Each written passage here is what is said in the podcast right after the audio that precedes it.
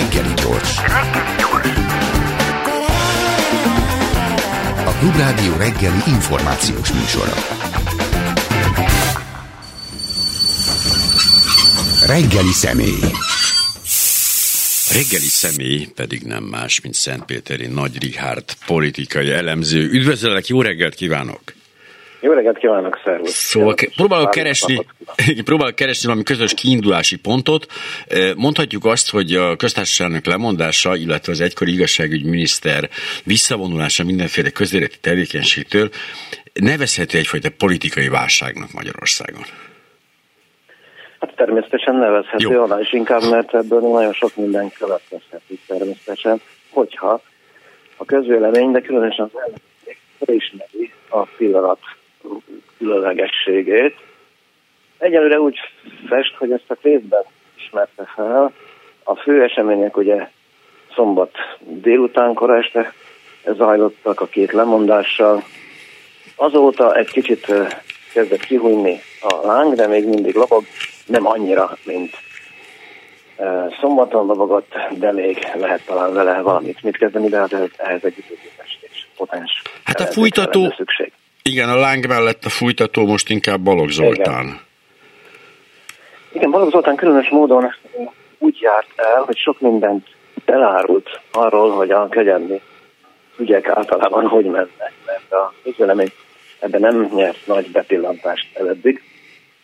Ugyanakkor azzal, hogy nem mondott le, bár ugye sok dologról nem mondani neki nem átmódjában, az ő ugye tanácsadói minőségében került kapcsolatba ezzel a kegyelmi üggyel, ott nem jól szerepelt tanácsadói minőségében, ezt utólag már belátja, kérdés, hogy akkoron miért nem látta be, ugyanakkor hát egyházi tisztségéről nem mondott le, de ez nem állami kérdés, egyház kérdése, talán ott is lesz változás a közeljövőben.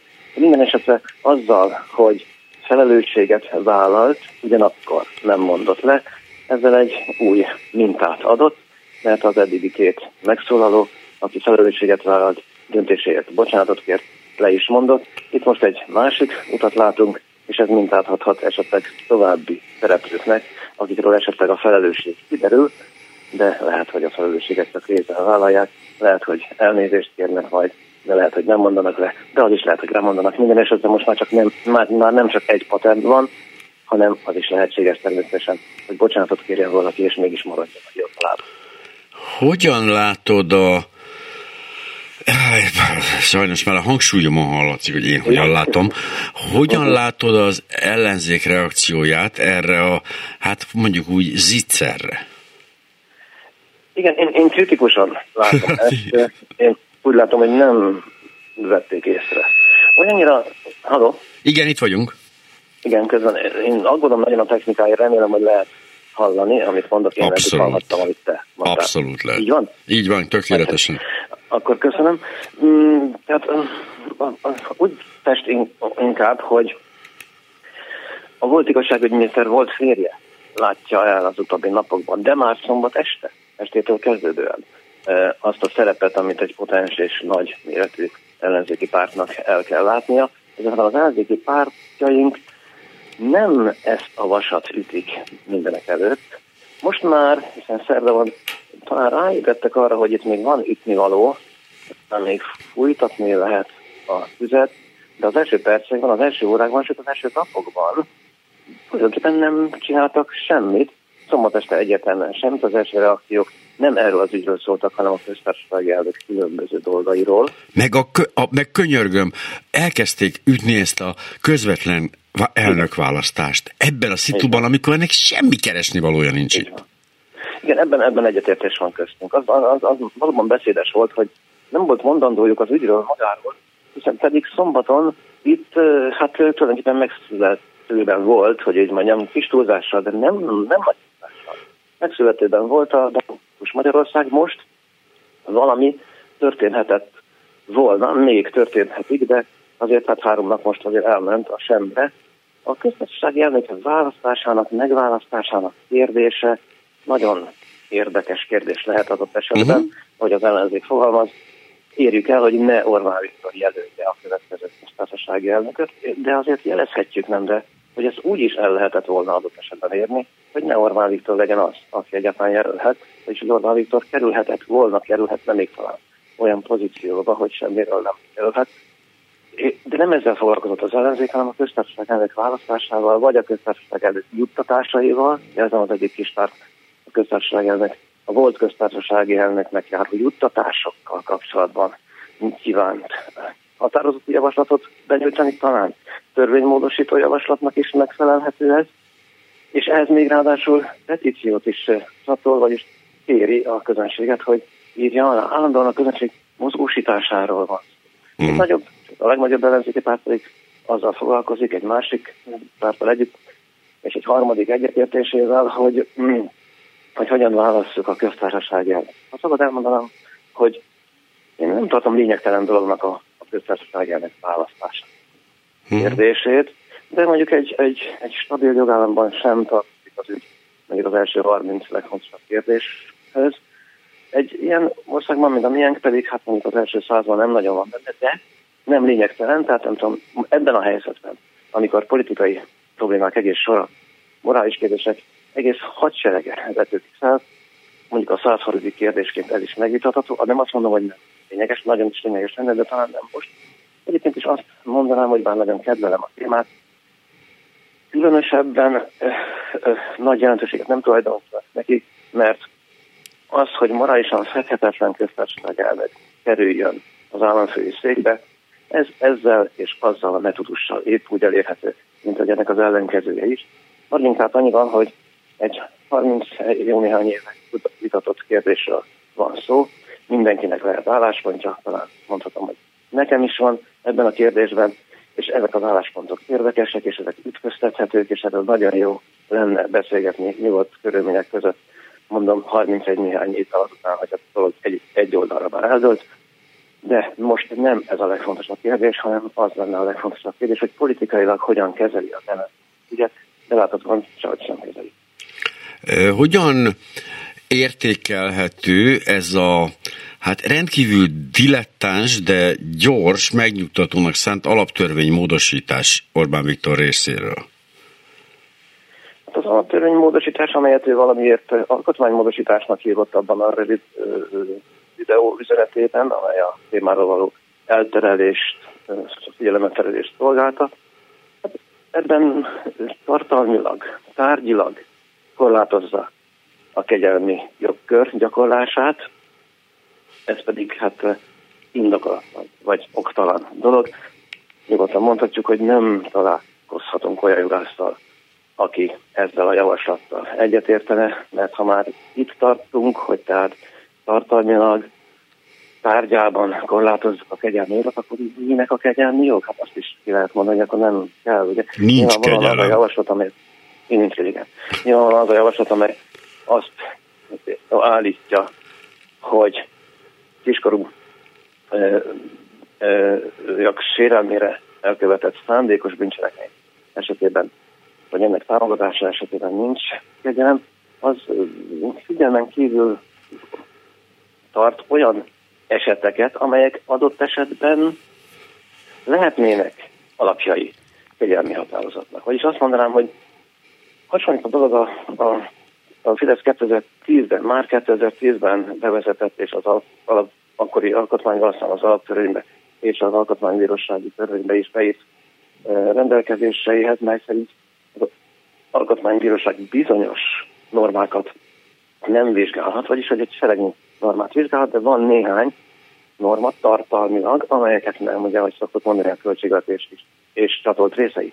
Most, hogyha valamely tárgyakat kiveszünk a vizsgálat alól, annak felveti a kérdés, hogy miért éppen azokat a tárgyakat vegyük ki, és miért éppen más, hasonlóan fontos, vagy esetleg sokszor fontosabb, vagy kevésbé fontos tárgyakat. Így ezt miért kezdi veszíteni az alkotmánybíráskodás, mint olyan. A kegyelmi jogkör valami hasonló dolog. A kegyelmi jogkör által vizsgált esetek közül kiveszünk tartalmilag néhány esetet, de más eseteket így nem ne hagyunk, amelyik hasonlóan súlyoznak. Például tömeggyilkosnak, akár több 100 ember gyilkosának lehet kegyelmet adni, de mondjuk egy olyan fiatal anyának, aki a szülés után meggondolatlan cselekedetre ragadtatja magát a sokban. Annak nem lehet. Ez minden esetre hát indokolatlan kellene, erősebb indok arra nézve, hogy miért éppen itt húzzuk meg a határokat, annál is inkább, mert itt nem csak a pedofiliával összefüggő kérdések merülnek fel, hanem minden szándékos bűncselekmény, amelynek kiskorúval sértetje. Ez tehát egy mondjuk hát nem egy átgondolt javaslat, nincs is az azt, aki ezzel egyetértene, de a miniszterelnök nem is azért mondta, mert ez jó javaslat, hanem azért, hogy elterelje a figyelmet az ügyről és a saját felelősség. Igen, aztán hogy elérheti azt a célt, a valós célt ez a módosítás, hogy a Fidesz szavazók megnyugodjanak, hogy na tessék, a Orbán Viktor milyen határozottan azonnal beavatkozott, és rendet csinált, és meghozta ezt a módosítást, mert ez a cél, nem az, hogy biztonságosabb legyen a hazánk. Igen, persze a Fidesz szavazók egy jelentős része alig, ha nem látja itt az erőt, hogy a megvédi gyerekeinket, és olyan stílusban adta elő a miniszterelnök ezt, hogy ez is esetleg attraktív lehet néhány választópolgár számára, más választópolgárok talán taszító lehet, amikor a miniszterelnök így beszél elkövetőkről, és azt mondja, hogyha az ő gyerekeivel, unokáival történnék nem hasonló, hanem csak apró eset is, akkor ő mire készül, mi lenne az első gondolat a bűnelkövetővel szemben. Én azt gondolnám, hogy a szülőknek nem ez szokott az első gondolata lenni, hanem a gyerek az első gondolata, a sokadik gondolat lehet esetleg az elkövető személyen és a buszvállát, de mindenesetre azt mondhatjuk, hogy ez is esetleg attraktív lehet néhány választópolgár szemében. A miniszternek tehát azzal a szándékkal lépett föl, hogy erőt mutasson, és a jövőre nézve megakadályozzon ilyesfajta ügyeket. Ez annál is inkább beleillik a magyar hagyományba, mert a magyar politikusok hagyományosan egy-egy ügy kapcsán rögtön jogszabálymódosításokra gondolnak, ez így megy 150 éve, és érdekességképpen jegyezhetjük meg, hogy az ellenzéknek is érdekességgel ez beszélve az egyik ellenzéki párt hasonló tartalmú módosítást kezdeményezett, mondjuk itt mindenekelőtt a büntető törvénykönyvre és a büntető eljárási szabályokra gondoltak, de tartalmában majdnem, hogy szó szerint azonos a miniszterelnök által javasolta, úgyhogy azt mondhatjuk, hogy nem csak a Fidesz szavazóknál, hanem egyes ellenzéki pártoknál is kedvező megítélésre talált ez a javaslat, pedig ez a javaslat nyilvánvalóan nem elfogadható, és inkább, mert mint mondtuk, ez figyelemeltet, elterelés, felelősségelhárítást szolgál, azon kívül nem vezet semmire, és mindenekelőtt a kegyelmi jog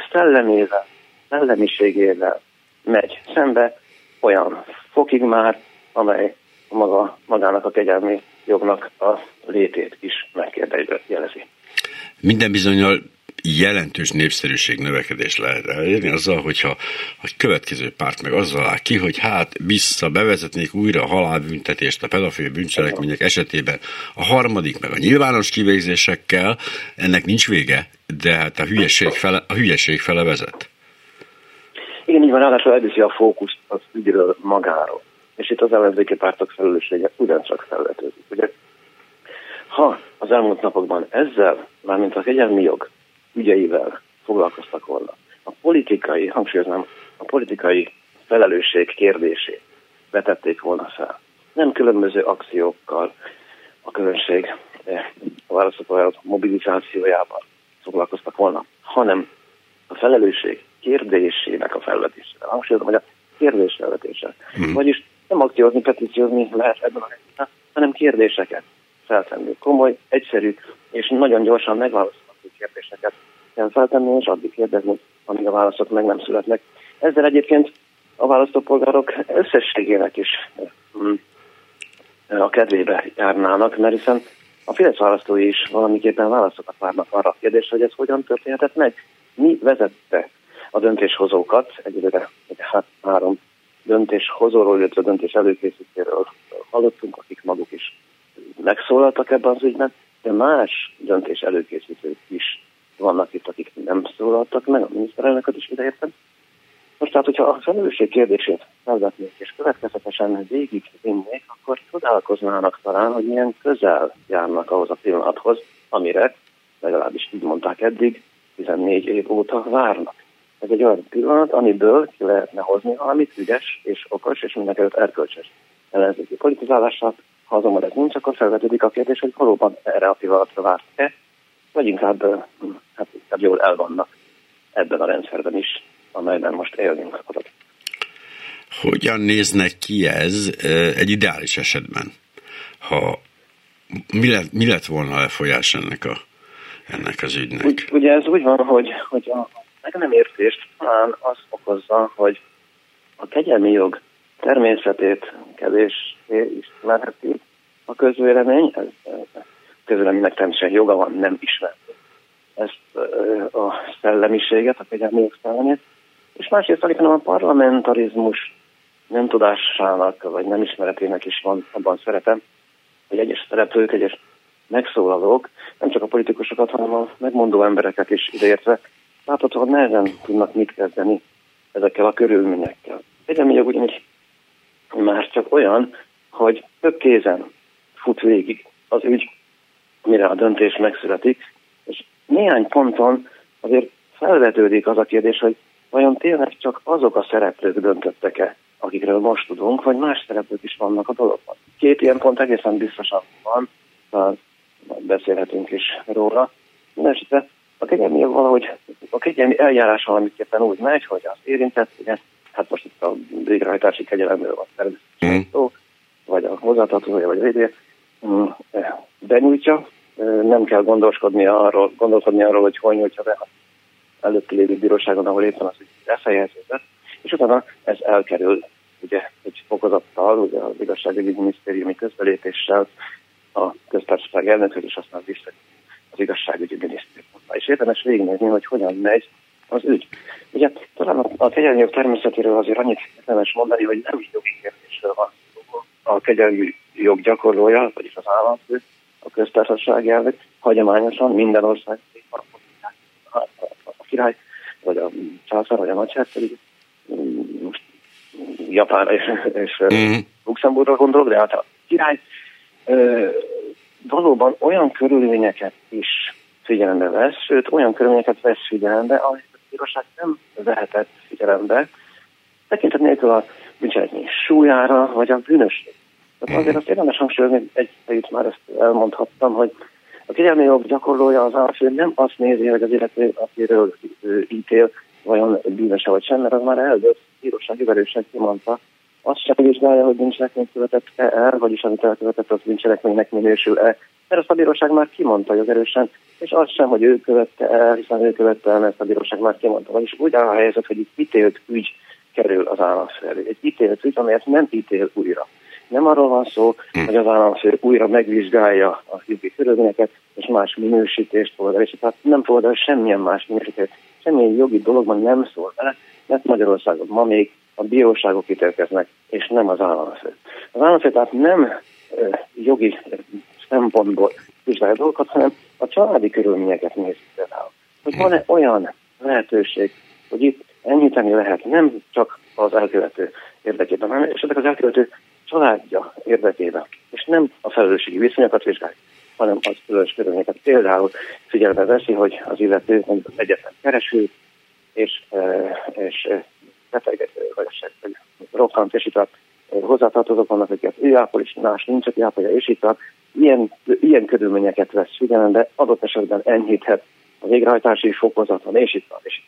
Tehát ezeket a dolgokat veszi figyelembe, ezeket is ritkán. A kegyelmi jognak ugyancsak a lényegéhez az, hogy nem adják meg. Általában nem adják meg. Az esetek 99%-ában nincs pozitív elbírálása a kegyelmi kérvényeknek, 100-ával írja alá a köztársasági elnök az elutasító határozatokat, és azokat sem kell természetesen indokolni. Vagyis nagyon ritkán lehet élni a kegyelmi jogkör hatta lehetőségekkel, és általában az államok így járnak. Magyarországon, mivel hogy parlamentáris a berendezkedés, talán érdemes abból kiindulni, hogy itt az igazságügyi miniszter nem csak előterjeszti az ügyet, egyfajta javaslattal többnyire, hanem utána ellenjegyzi az államfőt, és ezzel tartja a hátat, vagyis vállalja a politikai felelősséget. Hogy a politikai felelősség érvényesíthetősége különös dolog Magyarországon. Szemben más országokkal, mondjuk Franciaországgal vagy Szlovéniával, de egyedül a parlamentáris berendezkedési országok többségével a politikai felelősség nem egyes miniszterekkel szemben érvényesíthető, hanem az egész kormányhoz. És ez a miniszterelnökkel szembeni bizalmatlanság kinyilvánításával párosul, és a miniszterelnökkel szembeni bizalmatlanság kinyilvánítása egyben a kormány iránti bizalmatlanság kinyilvánítását jelenti a parlament részéről. Vagyis egyes minisztereket bizalmatlanság kinyilvánítani nem lehet elhúztatni, de az egész kormányt igen, a miniszterelnök személyén keresztül. Ezeket a körülményeket érdekelt figyelembe venni, amikor megnézzük az eljárást, és az eljárásban azt két pontot, ahol az eddig ismert szereplőken túl biztosan voltak más szereplők is. Úgy nagyon érdekes volt a reakció, a kormány sajtó reakciója. Furcsa átmenetek voltak a mentegetésből egészen odáig, hogy igenis tessék magyarázatot az egész dologra. Nyilvánvaló, hogy a pókháló közepén ugye Orbán Viktort látjuk, aki ezt az egészet irányítja, illetve azt, aki kiválasztotta ezeket az embereket, ezeket a bizonyos feladatokra. Tehát, hogy itt azért az egyszemély felelősség minden ilyen sztoriban nagyon nagy, mert pontosan tudjuk, hogy hány ember véleményét hallgattam meg. Viszont Karsai Dániel részéről felmerült, hogy Novák Katalin lemondása így, ahogy volt, ez van megint valami dilettáns és alkotmányellenes dolog.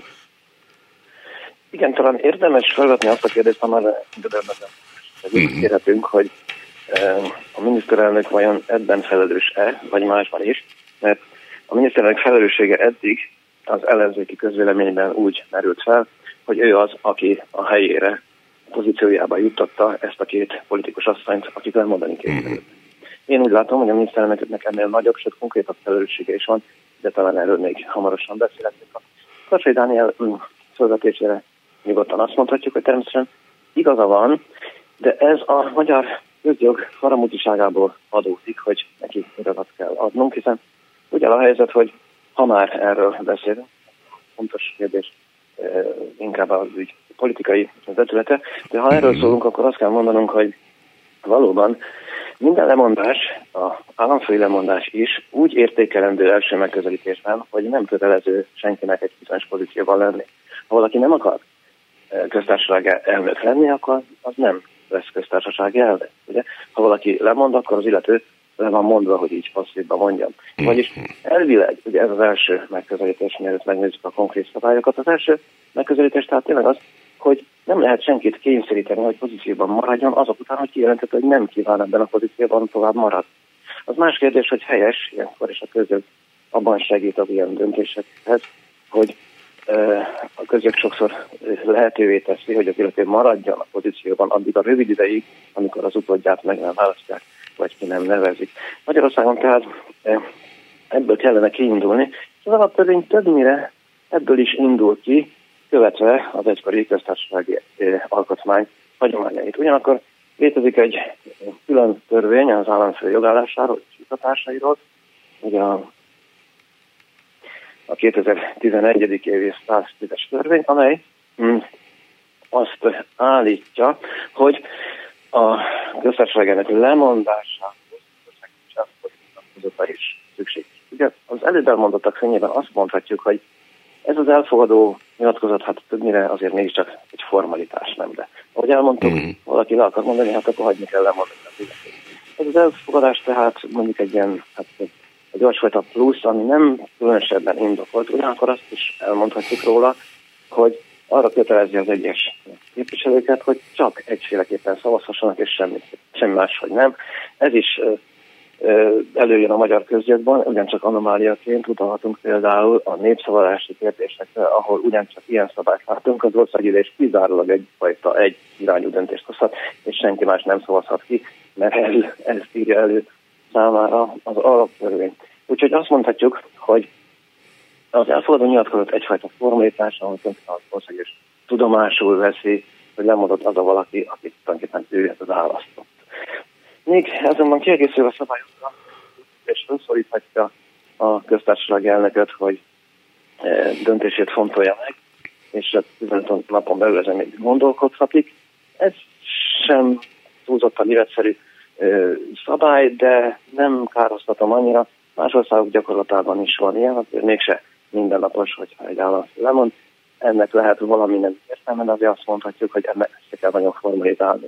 Hiszen a köztársasági elnököt akár a rokonai is biztathatják, hogy fontolja meg újra a döntését, mielőtt bejelenti. Vagyis azt mondhatjuk, hogy tulajdonképpen bizonyos fokig az alkotmányos gyakorlattal szembe menő szellőségben fogantak ezek a szabályok, és ebben igazat adhatunk Karsai Dániel barátomnak, de azt mondhatjuk, hogy túl sok ügyet azért nem zavarnak, áthidalható dolgokról van is szó, inkább az életszerűség, inkább az élethez való közelítés kell, hogy legyen ezen szabályoknak a célja.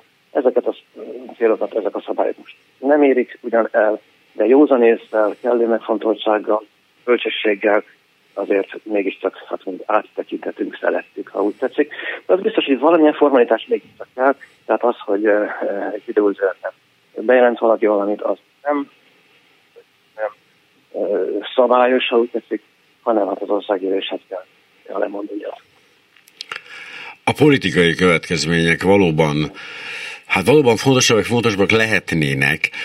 Az a legelején már beszéltünk arról, hogy az ellenzék nem mondanám, hogy gyors reagálású hadtestként csapott le erre az adódó alkalomra, és még jelenleg sincs, azt hiszem, hogy teljes lángon még nem ég ez a dolog. Sokkal hamarabb léptek a civilek, alkatukból adódóan ők ezért egy kicsit könnyebben is lépnek ez ügyben, illetve most, mintha megszólalnak azok ugye Magyar Péter mellett is néhányan olyan hangok, nem a jobb oldalról, hanem konkrétan a Fidesz táborból, amelyek mintegy azért némi szembenézésre, meg magyarázatra próbálnak így szert tenni, ami eddig nem volt azért jellemző a Kesmában, meg ezeken a helyeken. Igen, ezek a hangok mindenek előtt akkor élesedtek föl, amikor még nem volt magyarázat. Tehát amikor a dolog kiderült, ugye pénteken kezdődött, és hangsúlyozhatjuk azt is, hogy nem az ellenzéki pártot robbantották az ügyet, hanem egy vidéki városi ügyvéd, aki eljuttatott, észrevette a dolgot a bírósági határozatában, és eljuttatta olvasói levélként egy kitűnő újság, kitűnő ügyeletes szerkesztőjének, aki a dolgot megírta. Hétfőre lett világos a közvélemény számára, hogy Novák Katalin valamilyen hibát követhetett el. Kedre, szerdára már az is, hogy talán ebben más szereplőknek is hatásuk volt. Az is világossá vált, hogy Novák Katalin nélkül a dolog nem, Varga Judit nélkül a dolog nem ment volna, és itt állt le a dolog, hiszen sütöttek este a miniszterelnök a már megidézett videó üzenetében megszólalt, és ezzel természetesen elköszönt voltak éppen Novák Katalintól, de lehetett tudni, hogy Varga Judittól is ezzel elköszönt, és ekkor egy bizonytalanság állt be a Fidesz táborban, és a megmondó emberek mindenek előtt a felelősség kérdését írtatták, vagyis azt, hogy szeretnék tudni az indokokat, hogy mégis miért döntöttek így szereplők. Ezeket az indokat azóta sem tudtuk meg, de most már a Fidesz megmondó emberei nem is kívánják, hogy megtudjuk, hanem most már arról beszélnek, hogy a jobb oldalon érvényesül a felelősség, és vannak konzekvenciái a rossz döntéseknek, még a bal oldalon ilyesmi nem érvényesül. Bocsánat, közben.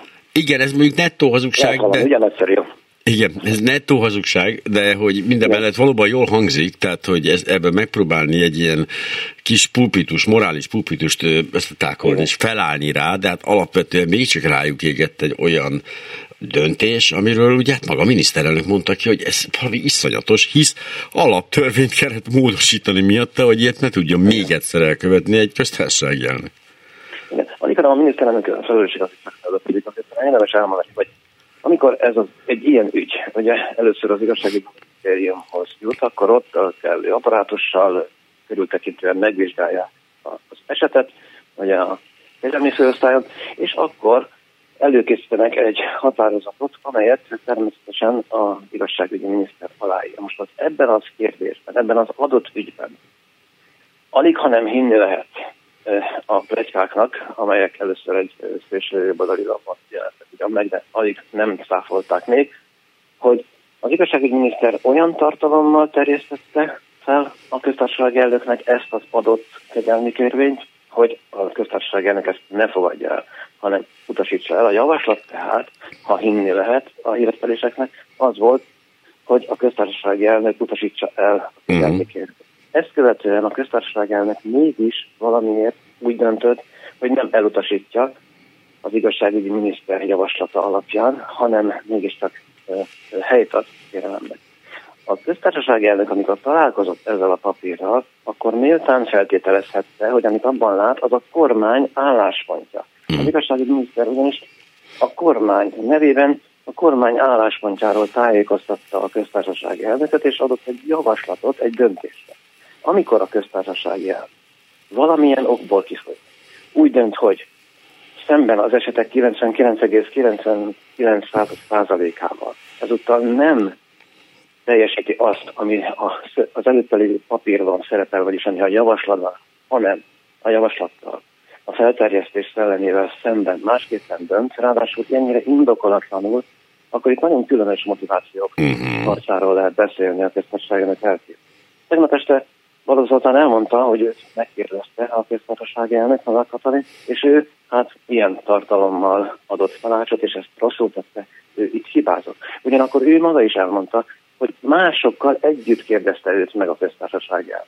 A köztársaság elnök tehát másokat is megkérdezett, és felvetném azt a kérdést, hogy vajon nem kérdezte-e meg? Nem kérdezette meg olyas valakit, aki Balogh Zoltánnál esetleg súlyosabb, fontosabb szereplő az ügyben.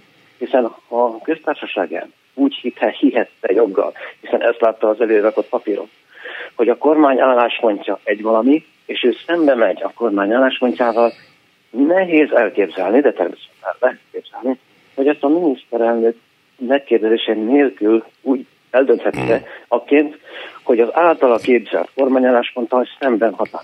Ez tehát egy egész furcsa, hogyha ezt a pillanatot, amikor a köztársaság elnök kezd úgy dönteni, ugye, tehát a motivumok harcában oda jut, hogy mégiscsak szembe megy a kormány által elképzelt álláspontjával, alig, hanem tisztázni akarja előtte, hogy valóban ez-e a kormány álláspontja, és megteheti-e ő azt, nem csak ebben a magyar autoritárius rendszerben, hanem a demokráciában is alig, hanem ez így megy, egy jogállam. Hogy a köztársaság elnök, vagy általában az államfő felveti azt a kérdést saját magában, amikor egy kérdésben dönteni kíván, hogy vajon megteheti-e azt, hogy az általa föltételezett kormányállásponttal szemben döntsön, és vajon nem tisztázza-e, hogy tényleg mi a kormány álláspontja, és lehet, hogy a miniszterelnökig is eljut ez az érdeklődése. Ez egyik pont tehát, ahol közvetítők más személyek felelősség is. Amikor azonban a köztársaság így vagy úgy, ilyen vagy olyan hatásra eldönti, hogy a kormány által elképzelt, vagy korábban hitt álláspontjával szemben kell dönteni, nem helyesen, mint tudjuk, utólag bevallotta, hogy nem helyesen döntött, akkor az ügy visszakerül az igazságügyminiszter. Már most az igazságügyminiszter korábban tehát olyan tartalommal terjesztette fel az iratot, hogy ne fogadja el a köztársaság elnök a kérelmet, hanem utasítsa el. Ezzel szemben a köztársaság elnök helyt adott a kérelemnek, és ilyen értelemben döntött. Ezután az igazságügyminiszter, kérdezem, vajon mit tesz? Vajon föláll-e, vagy szó nélkül aláírja, vagy mégis csak elgondolkodik azon a kérdésen, hogy miként lehetséges az, hogy a köztársaság elnök szemben megy a kormány álláspontjával. Vajon nem érdeklődik-e ő maga is, hogy tulajdonképpen mi is akkor itt ebben a kormány álláspontja, hogyha ilyen a köztársaság elnök ilyen látványosan szemben megy aztán, amit ő javasol. Itt megint felvetődik a kérdés, hogy ilyen gondolkodása közepette, vajon nem kérdezett meg ilyen-olyan szereplőket, akár magát a miniszterelnököt, és talán nem közvetlenül, de közvetetten, mondjuk Rogán miniszterelnökön keresztül, vagy más személyeken keresztül, hogy a miniszterelnök nem vonódott be ebben a pillanatban is az ügyben. Vagyis én azt mondanám, hogy van az ügyben két olyan pillanat, két olyan momentum, amit ha kimerevítünk, akkor nehéz elképzelnünk, hogy más szereplők ne lettek volna a dologban. Én mégis különösnek tartom, hogy a ellenzék nem ezt a kérdést vettek, akárhogyan is. A döntés megszületik, és ilyen tartalommal megjelenik. Van egy esetünk még 1998-ból, mindannyian emlékezünk rá, amikor a köztársasági elnök Göncz Árpád nyíltán és helyesen kegyelmet adott Hunos Péternek, noha az akkori igazságügyminiszter Dávid Ibolya azt javasolta a köztársaság elnöknek, hogy ne adjon kegyelmet. Itt tehát olyasmiről volt szó, ami hát mondjuk robbanítható ezzel a mai helyzettel, és akkoron az igazságügyminiszter Dávid Ibolya helytelenül nem ellenjegyezte az államfő döntését, mert ez mégis államfő döntés, ez nem ellenjegyezte. Mielőtt folytatnám, kérdezném, hogy lehet hallani?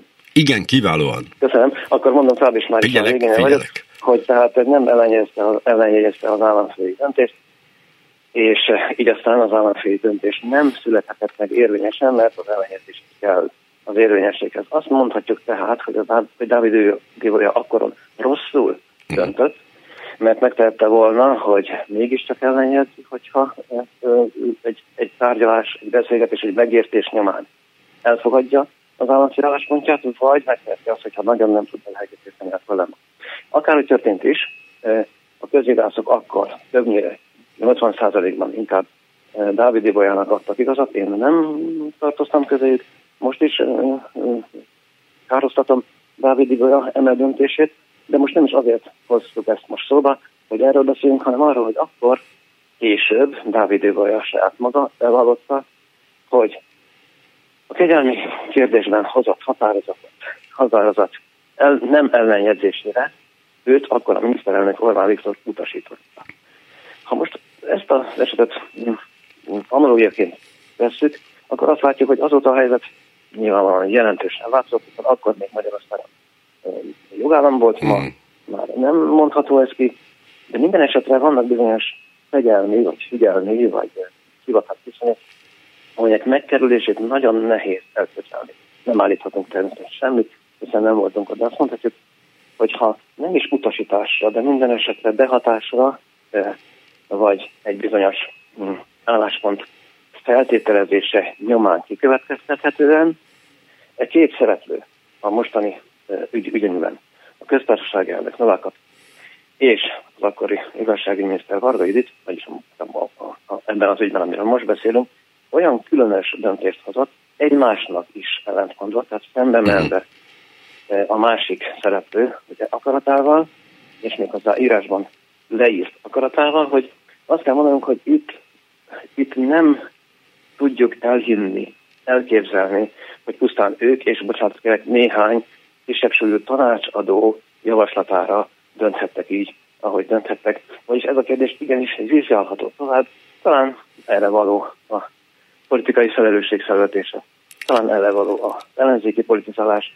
talán erre való a függetlenségirás, de úgy láthatjuk, hogy e pillanatban legalábbis nem az ellenzék viszi ezt az ügyet, hanem a független sajtó nagy megelégedésünkre.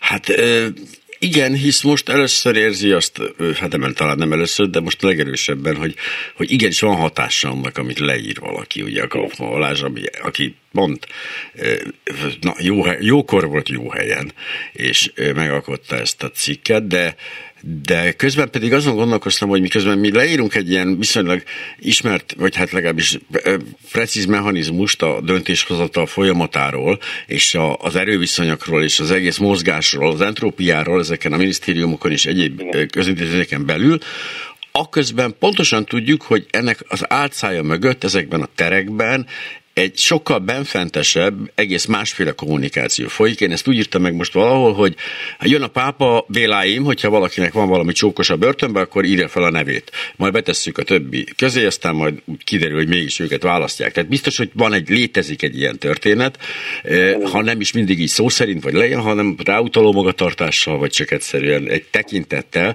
de tudjuk, hogy a dolgok azok nem a hivatalos úton dőlnek el.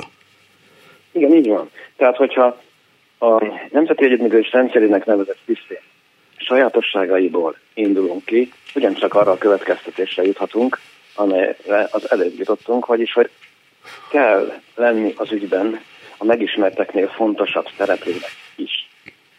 De hogyha nem ebből indulunk ki, hanem csak a mechanizmusból, maga a kegyelmi eljárás egyes szakaszait vesszük figyelembe, és írjuk le, akkor is ugyanide jutunk. Sőt, hogyha más ügyben, például a parlamentarizmus idejéből jutunk, akkor is ide jutunk. Hogyha az informális hatalom egyes szociológiai ismérveiből indulunk ki, vagy szerzett szociológiai megfontolásokban veszünk figyelembe, akkor is ide jutunk. Vagyis azt mondhatjuk, hogy az előbb néhány percben csupán a kegyelmi eljárás szakaszait vettük végig, és ide jutottunk, de még sehol sem vagyunk, hiszen az összes többi szempontot figyelembe ugyancsak idejutnánk. Egy percünk maradt, csak mondom, hogy egy jó lekerekítés. Egy jó lekerekítésre még van időnk, egy percünk maradt így a műsorból. Ez esetben én megköszönném az érdeklődést, és kíváncsian várjuk a politikai fejleményeket ebben és másikben is.